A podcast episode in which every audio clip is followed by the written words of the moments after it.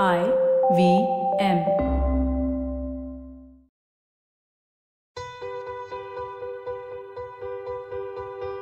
Welcome to Smartphone Nation, brought to you by Omidyar Network India. This is a podcast where we talk about how the next half billion are shaping their future online. The next half billion, or the NHB, are the core of this podcast. They represent the second big wave of internet users in India, hence the term next. We define them as the cohort of 500 million first time internet users who are coming online via their mobile phones in the last five years. From a demographic standpoint, they are mainly from the bottom 60% of India's income distribution. They are owners of small businesses like beauty salons, kirana shops, and they're also blue collar workers, domestic workers, security guards, etc. They are building a greater comfort with tech and represent the hustle and ambition of an aspiring India. Today, we are going to talk about how iMerit enables IT smart sourcing and project services.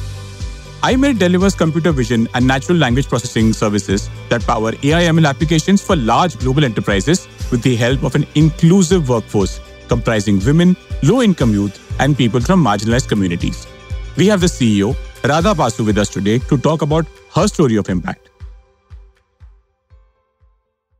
Radha, thank you so much for making time for this conversation. We really appreciate it. And uh, the reason I'm excited about today's conversation is because you are literally marrying two things which, in my head at least, could not exist in the same world. You are talking about machine learning, data annotation, and rural women and youth, right?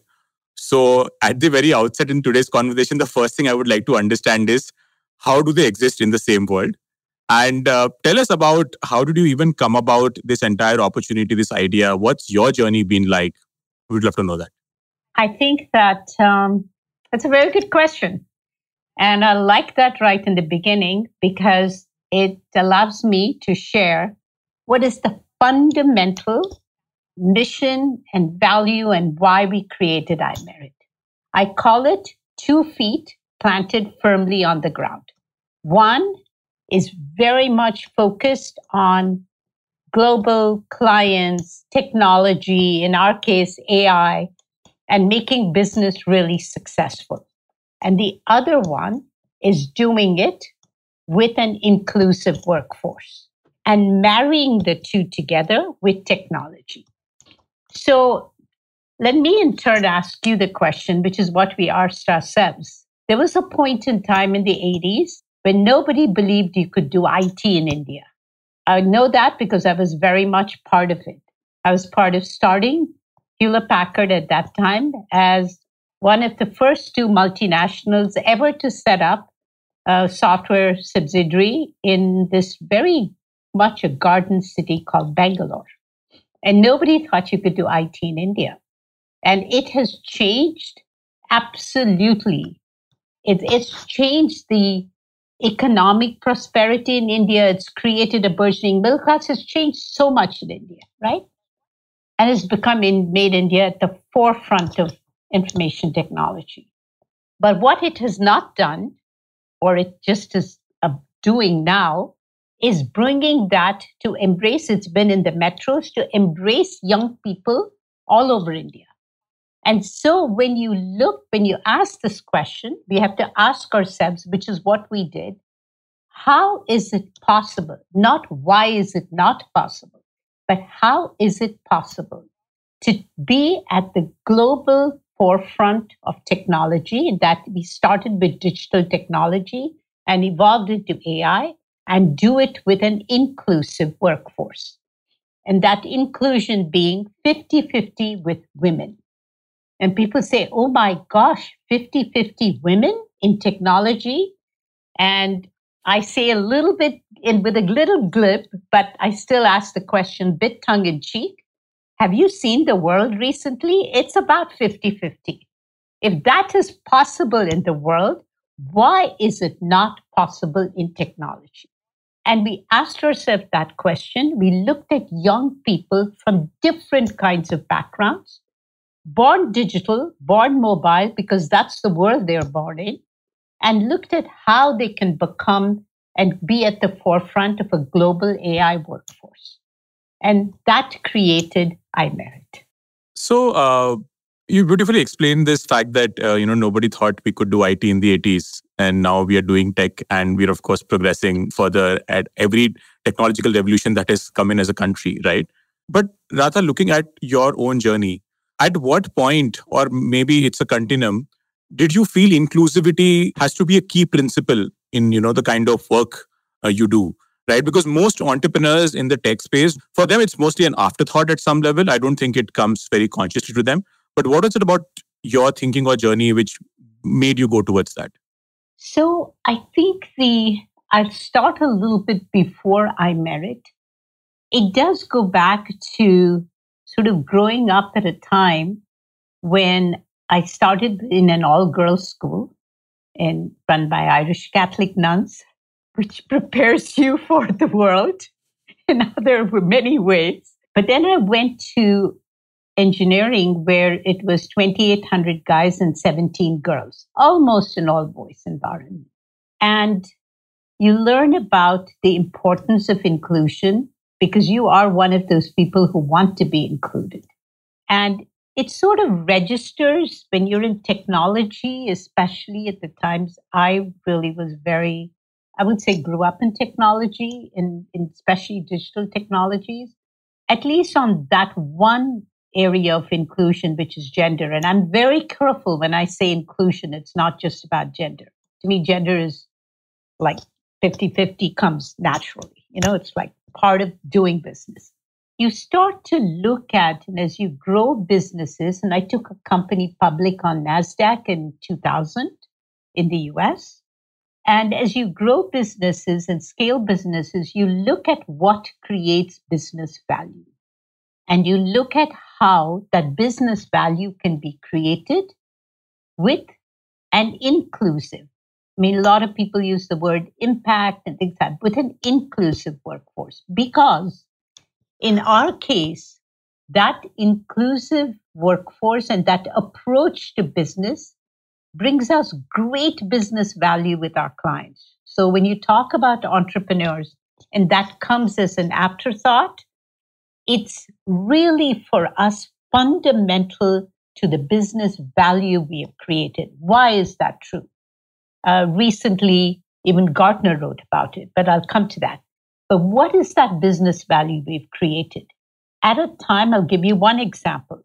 We have about the lowest attrition in the industry in this big global AI tech industry at a time when attrition rates during COVID years and post COVID years and during that great resignation, as you journalists called it, it was running like 30, 35%, and still does in many parts of India and in the US as well.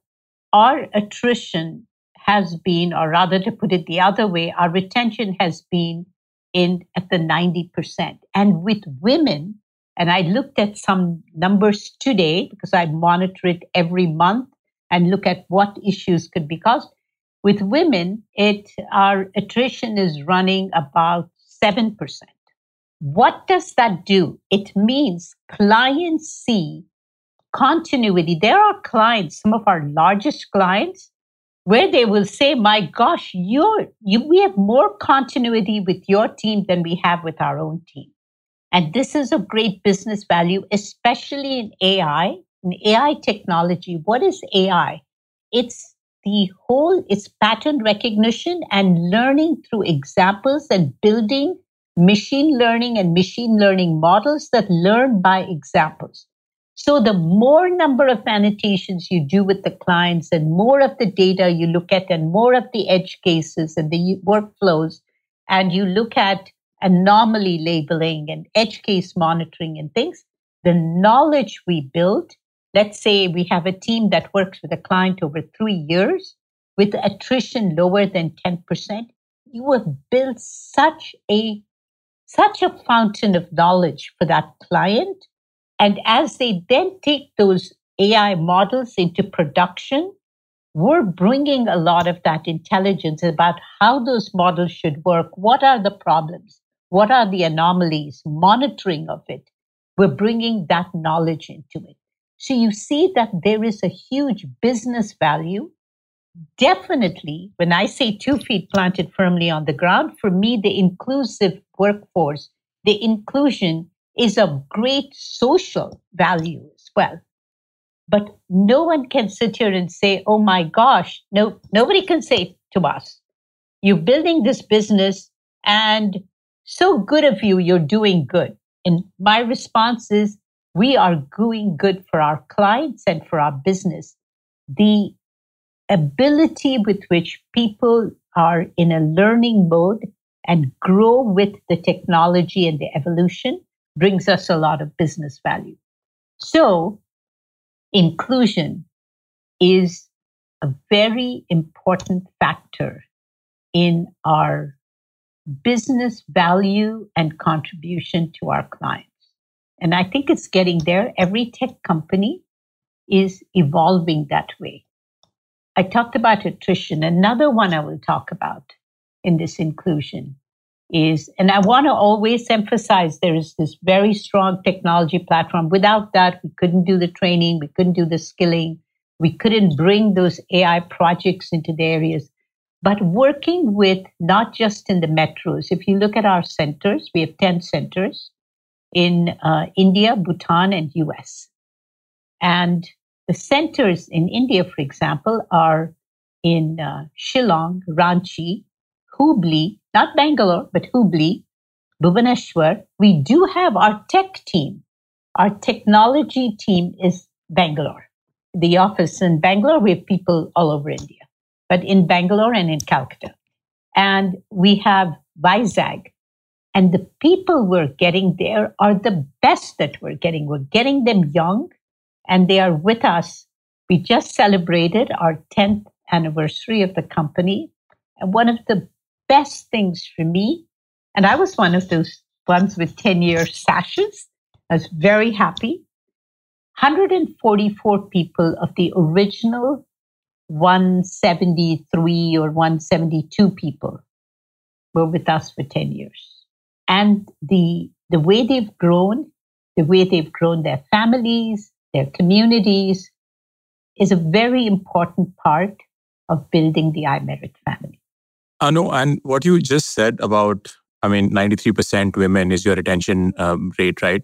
Is fantastic because uh, uh, in my day job, I work in client servicing, right? And the intangible amount of knowledge someone accumulates by working with the same customer right is what the customer values because you are right right the the customers teams move on but you can provide that continuity as a partner to the customer and not just rely on their internal knowledge systems so that makes so much sense from a business continuity perspective and very interesting that you mentioned that you know you mentioned uh, Vizag, Ranchi, Shillong, Bhubaneswar, Hubli, right? Tell me a little bit about you know how are your team members and employees who work in these centers contribute to the overall annotation business? What kind of roles do they play?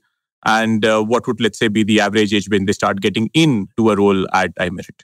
So, first of all, with 5,000 plus employees, the average age of the company is 24.5.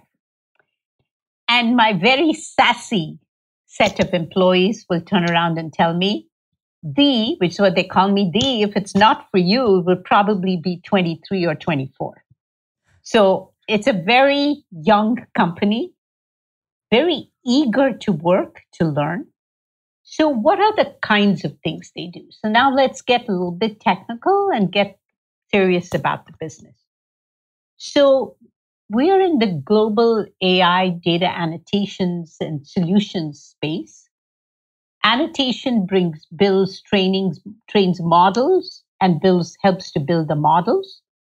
We are now into what is called the ML data operations space, which is also the deployment of the models and looking at the monitoring anomalies, edge case monitoring, things like that, drift monitoring of the models in production. So we're on, on there's this meta curve. The one side is the building of and the training of the models and their data collection, curation, model building, and the other side is the deployment and the operation side, which is called ML data ops, which we're in as well. What does that mean? A lot of, you know, technology terms. So we work primarily in three areas. AI in what's called mobility, which is autonomous, autonomous mobility, ADAS, which you've heard of, advanced driver assistance systems, whether it be trucks or cars, drone delivery, drone based solutions, drones for security. Um, and I'll explain what our people do. Precision agriculture, which is an area of a lot of focus for us. So let's take precision agriculture. You want to be able to train models and have them in sensors that are looking at fields and to be able to look at detect crops that are just starting to have disease, not after it's spread out over the whole field, then anybody can go in and figure it out, but just as it's starting. So crop weed detection, crop detection at the beginning so that your yield on the land greatly increases, sometimes even doubles. That's one of the applications of precision agriculture. So our people look at large amounts of data that's collected of crops of different varieties, sizes, etc., and are able to, it's called computer vision, able to annotate them and actually train models around detection of those crops using data annotation techniques. It's very minute. You will hear things like pixel segmentation, semantic segmentation. What does that mean? Being able to do that with the accuracy to one pixel, one pixel. So that's an example of mobility. Autonomous vehicles, we're one of the leading companies in the world working with on autonomous technologies for mobility, ADAS, different kinds in cabin monitoring, being able to look at, uh, you know, to actually model uh, simulation of collision, what's called anomaly labeling for trust and safety. So we're one of the leading companies, and you would be amazed at the complexity of bringing in a, what's called a multi sensor fusion and looking at camera images 2D camera images, LiDAR images, and radar images, all in a multi scene format, and being able to do very highly precision labeling on those kinds of images. So that's another example. A third area is AI in healthcare, which I believe both the precision agriculture and AI in healthcare, in fact, even the autonomous mobility, have a lot of application in India. AI in healthcare is imagine if you're able to build models that can look at ultrasound images and you can take a handheld device, take an ultrasound image in more like remote areas or of large populations, and being able to look at it and use the models to diagnose at a very much a level of is there an issue? Is there not an issue? Should be taken to a clinic? Should there be you know are, are there areas in which this person should be further tested and being able to screen that, being able to screen mother and children. So it increases the accessibility of healthcare, the cost of healthcare goes down, and our ability to be able to bring healthcare to a large populations. And in the US, to be able to reduce healthcare costs in a major way. Some of our major applications for autonomous and healthcare are in the United States, definitely in countries like India. And to me, that brings a, it almost it, it almost changes the face of healthcare in India. So these are ways in which, and then we work with social media companies, large technology companies doing the annotation. So 90 plus percent of our clients are US, primarily US, 85, 90%, about maybe maybe 85%, maybe 5 to 10% in Europe and just starting up in India. And and so even things like border security, uses of drone images using something called point cloud technology. So everything I'm talking about has some advanced technologies with it, and our people learn how to work on it. They're trained in the healthcare uh, aspects. They're trained in autonomous. You know, being able to know all the driving rules in the U.S some of us who drive a lot in the US sometimes forget those driving rules too. But you can go in and get that information. I've had debates about this with a young lady sitting in Pradesh, you know, in outside of Calcutta, who's never been in any of these cars, never been outside of that area. And she will tell me very clearly if it's an autonomous vehicle, then you should have a four feet distance to the car in front of you for braking rather than a three feet distance. And I'm like, wow, okay, that, that makes a lot of sense. So that's the kind of work they do. And it's fascinating that, and again, sorry, I may keep coming back to it because I personally find it so fascinating that you've been able to marry two very disparate worlds, right? And in very meaningful ways. It's not just about, you know, uh, doing work for the, uh, the sake of doing. And you know, mentioned, you know, it's been your 10th year at iMerit and you you wore that, that sash very proudly. But I'm sure a 10 year journey has its share of uh, failures as much as it has its share of successes as well. So could you talk to us about some of those stories, you know, which have really stayed with you in this 10 year journey? Yeah, it's uh, that word is a very interesting word, fail. And I was saying this at our 10th anniversary about something that we've learned very much. We need work on new things as an entrepreneur. And there is no other proxy for you to learn from then your journey is fraught with this thing called failure. Now, always remember that the word fail starts stands for first attempt in learning. And that's how we look at failures. It's your first attempt in learning. Now, when you go to your second attempt in learning and you've learned from your first attempt, you can actually sail and you can sail to success. So I know it's a little corny way of looking at it, but one has to look at when you're an entrepreneur, especially. I think one of the best things about being an entrepreneur is you fail, you pick yourself up, you dust off, and you move on. And it takes you to that second attempt and you really go forward and maybe go even more forward with it than you would have expected in the first attempt. So it's been a new journey every step of the way. I can tell you, you know, and I'm not going to make this all about how wonderful and rosy it's been.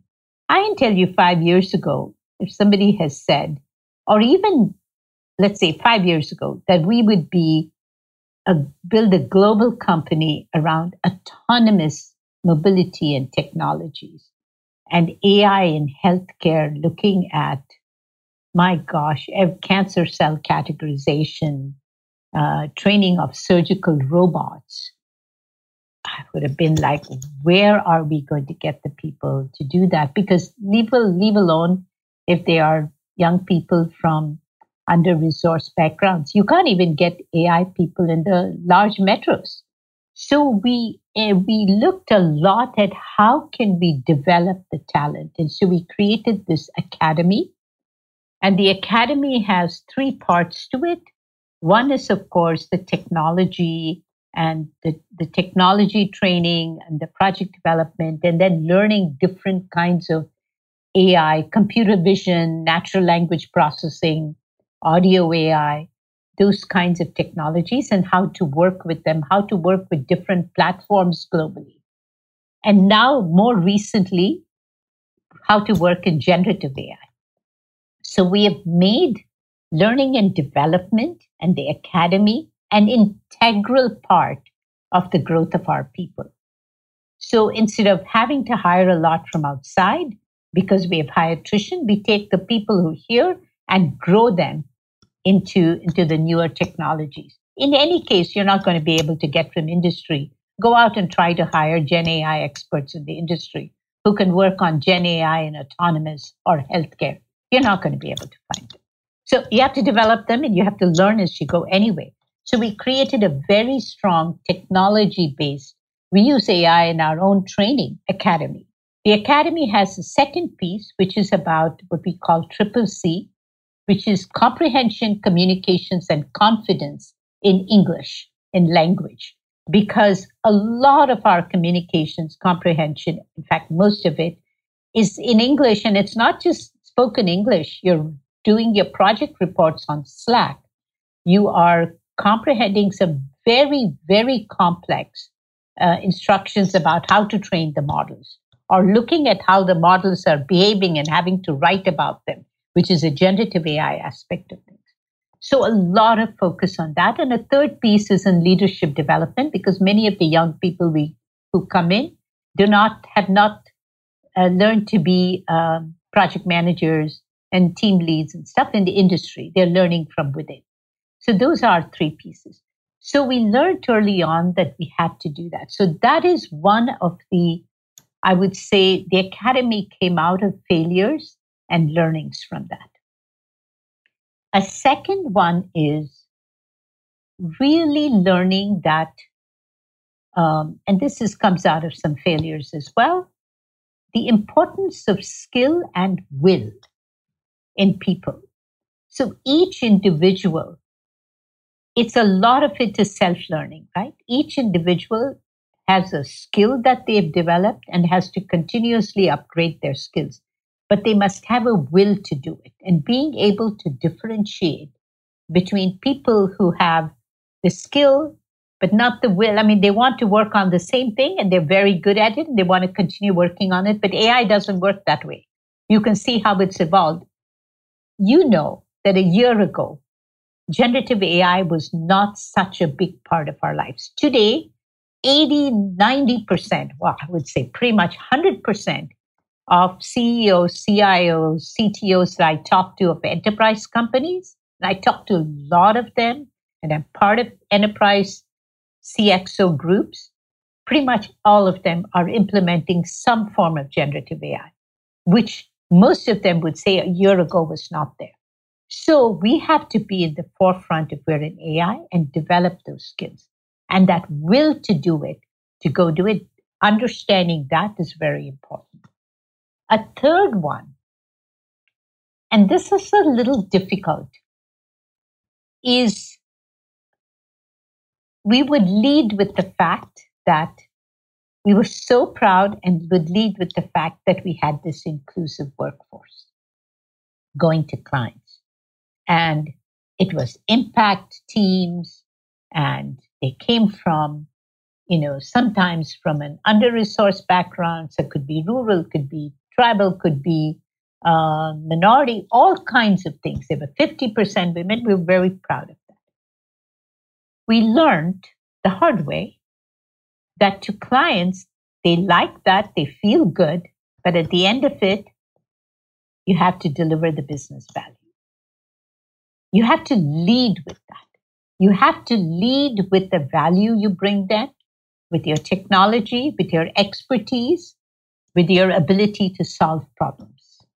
And it is only after you have that client convinced about that. You've done your POC, your pilots, they work, you're delivering the TPTs and the quality and everything else. Then you bring in the aspect of your the composition of the people they're working with because what are they seeing they're seeing the technology and they're seeing the results and what constitutes they'll say why is it your quality is better then you say because these people have been on this for a long time. We have developed the expertise. We're training them on the expertise needed, on the custom expertise needed for your project. And they'll be with you for a while. And that develops it. So knowing when and how to talk about that with a client is very, very important. And same is true with investors. Another learning, and this has been a, a learning and a blessing we have, I think, the best investors in our organization who believe in these two feet planted firmly on the ground, who believe in it. In fact, at the 10th anniversary, we had a wonderful um, talk from Michael Dell, and Dell being one of our investors, the Dell.org being our investor, and Anand, who is from Austin, Anand Srinivasan, is on our board. And he talked about the fact that he said, What I really like about your company and why I've invested in it, because I believe this is the future of tech companies. And he said, Because I like your two feet planted firmly on the ground. I was thrilled by that because here is a guy talking about something that we believe in. Every person in the company believes in it. So, no, being able to really carefully um, I would say go as far as saying selecting your investors. Omidyar Network, Pierre Omidyar, founder of eBay, real believer in that, believes that is the future of work. the Dell.org, BII, because they are known as a large private equity firm with real belief in what they call the 2X, 2X gender. We're in the 2X gender challenge, 2X challenge, and believe in inclusion. So when you have investors like that, you work together and each one, when you're building, we have actually a committee which we call EIG. Basically, it's environment, impact, and governance. And the impact is diversity and inclusion. So for us, for the board, for me, and for the company, diversity and inclusion is not something separate and we work on. It is in the DNA and every fabric and fiber of the organization.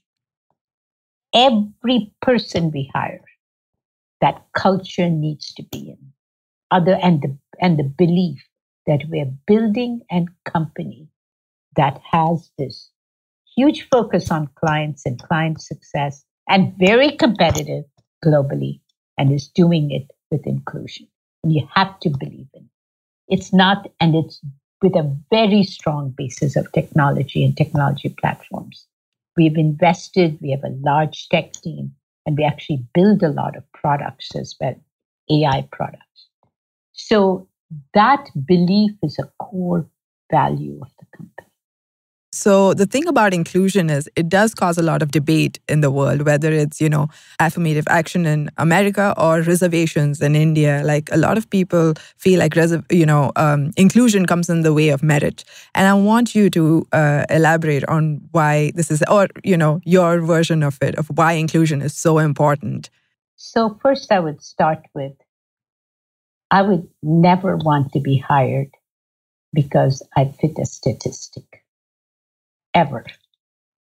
Every person in our company, and even long before iMerit, I never wanted to be part of Hewlett Packard Labs or start a company in Silicon Valley, take it public, because I was a statistic of, you know, so many women who've done that. So if you equate inclusion with reservation, it's not even something I want to even talk about. I think it has to be because it brings, you have to believe that it brings business value, which is what I talked about right in the beginning. The business value of inclusion. It actually gives us a competitive differentiation. I can talk to any client about the years of expertise we have in LiDAR or we have in um, you know, in being able to train surgical robots or precision agriculture. I can talk about that because we do have that. And that expertise has developed from bounding boxes to semantic segmentation to LiDAR to multi-sensor fusion, have all kinds of stuff. And then building generative AI on top of it. In fact, when we, when clients approached us for generative AI, they would say, you know, it would really be good. While it'll be good to have the people who have Gen AI skills, it'd be great for them to have the um, the earlier computer, what they call now is called normal AI skills versus generative AI, if you can believe those words. Normal AI, it's like old AI, traditional AI skills. And even last year, those were forefront of AI. But we'd be good to have that and have the Gen AI on top of that. So you have to believe that what we are creating has a business differentiation. And then you immediately take away the aspect of inclusion being a reservation and things like that. Having said that, it means we have to invest in the training. So a lot of people look at that and say it affects your margins, your EBITDA. But you have to manage that and you kind of balance it. Imagine you put this money into the training, but you also are not investing in hiring people at a 30% attrition and retraining them and putting them in. And believe me, that just from a pure financial point of view, this one works better because you both have the client retention. Our net revenue retention, as you know, that is a the top indicator of your clients, basically your NPS of the client, net promoter score, and client retention. Our net revenue retention is 120%, and usually 80% is considered very good. And part of that is because of the way we approach it. We're very client focused, we're in the forefront of the AI. But these things make a difference. You also, as I said earlier, you can't go to a client and ask for business because you have an inclusive workforce. That is not a reason for getting business. I know a lot of people would not agree with me on this, but I'm just sharing with you the truth of our business. You have to go in there because you're competitively the best, because you're financially successful. You know, our EBITDA, we've been cash positive, EBITDA positive for many years. So we run a very financially stable and high growth company. So if you are doing that and you're able to bring your clients in and train your people, and if your retention is high because you're hiring people from a lot of under resourced backgrounds who have a loyalty to you, who want to develop with you and grow with you, then you bring a competitive differentiation with that inclusion. Once you do that, there is not a question about reservation or affirmative action. That's the best way I would answer that. That's great. Yeah. Yeah? Yeah. You yeah. agree? Yeah. Uh, I think we've come to the end uh, of the interview. And thank you so much for being with us today. This was a very enriching conversation. Thank you. Thank you for tuning into Smartphone Nation. I'm Utsav. And I am Nivedita. This was Smartphone Nation. Tune in next week for another story on how the next half billion are shaping their future online. If you like our show, please subscribe to the Smartphone Nation YouTube channel. Don't forget to rate and review us on Spotify, Apple Podcasts, or wherever you listen to your podcasts. Share this episode with your friends as it helps the show reach more people. You can listen and subscribe to Smartphone Nation on the IVM Podcasts app or wherever you get your podcasts. This podcast is also available in Hindi and Tamil. A special thanks to Omidyar Network India for making this season possible. To know how ONI is partnering with bold and purpose driven entrepreneurs who are working to improve the lives of India's next half billion, visit omidyarnetwork.in. Tell us what you think of the show. You can find our hosts on Twitter and Instagram. Utsav can be found on the Instagram ID at YWTravel42. You can reach out to Nivedita on Instagram at niv.prakasam. You can follow IVM on Twitter, Facebook, and Instagram at the ID at IVM Podcasts.